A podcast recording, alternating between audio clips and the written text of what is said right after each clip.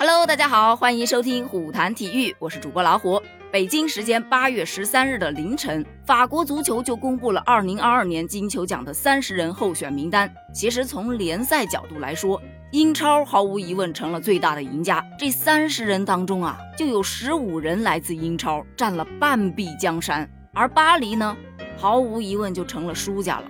虽然赛季获得了法甲冠军。但他们这一冠军的含金量吗？自始至终就没有获得认可，只有姆巴佩一人进入到最后评选，梅西和内马尔这两大巨星啊都没能入选，而这也是最令人惊讶的。要知道上一届的金球奖得主就是梅西，但他这一次连三十人的名单都没能进入，真的是让人大跌眼镜。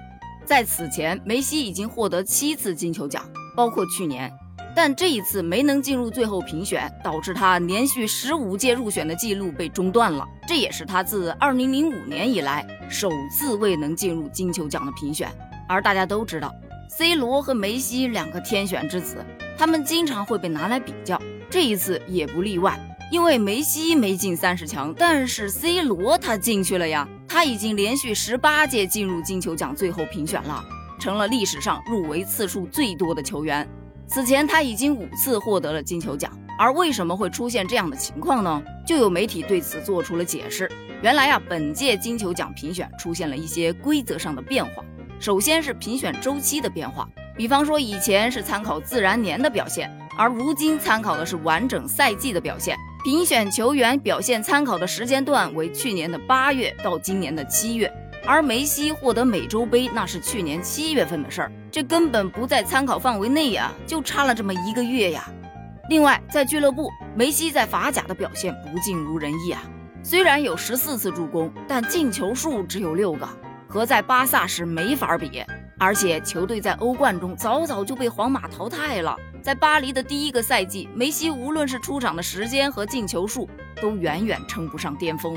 这就导致他最终未能入选三十人的名单。那 C 罗为什么可以进去呢？根据数据显示，C 罗去年九月份在国家队以一百一十一球超越阿里代伊，成为国家队进球最多的球员。之后呢，他更是将数字改写到了一百一十七球。而俱乐部层面，C 罗在欧冠小组赛打入了六颗球。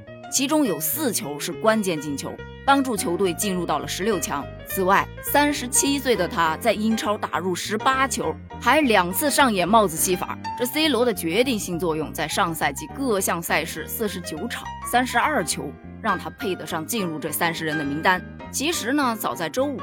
欧足联就公布了年度最佳球员的候选名单。值得一提的是啊，梅西甚至都不在前十五的名单当中。当然，C 罗最终也未能进入到最佳球员的最后评选，也不在前十五的名单当中。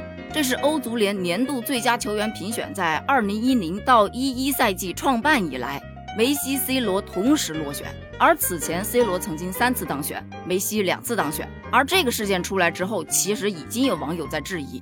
这是否意味着他们的时代已经终结了？其实吧，有媒体推测，梅西在这个新赛季也给出了非常耀眼的表现。如果他在本赛季在法甲和欧冠表现特别出色，而且在世界杯上也能带队拿到好成绩的话，就意味着他在二零二三年有很大机会能够重新拿到金球奖。其实吧，对于三十多岁的他们来说，还能坚持在赛场上奔驰就已经不容易了。抛开高工资的因素来说，没点真热爱也是很难坚持的。当然，这高工资的因素其实也抛不开。对于出道即巅峰、一巅峰就巅峰了二十年的传奇来说，咱们也只能期待他们继续创造历史，对吧？对此你又是怎么看的呢？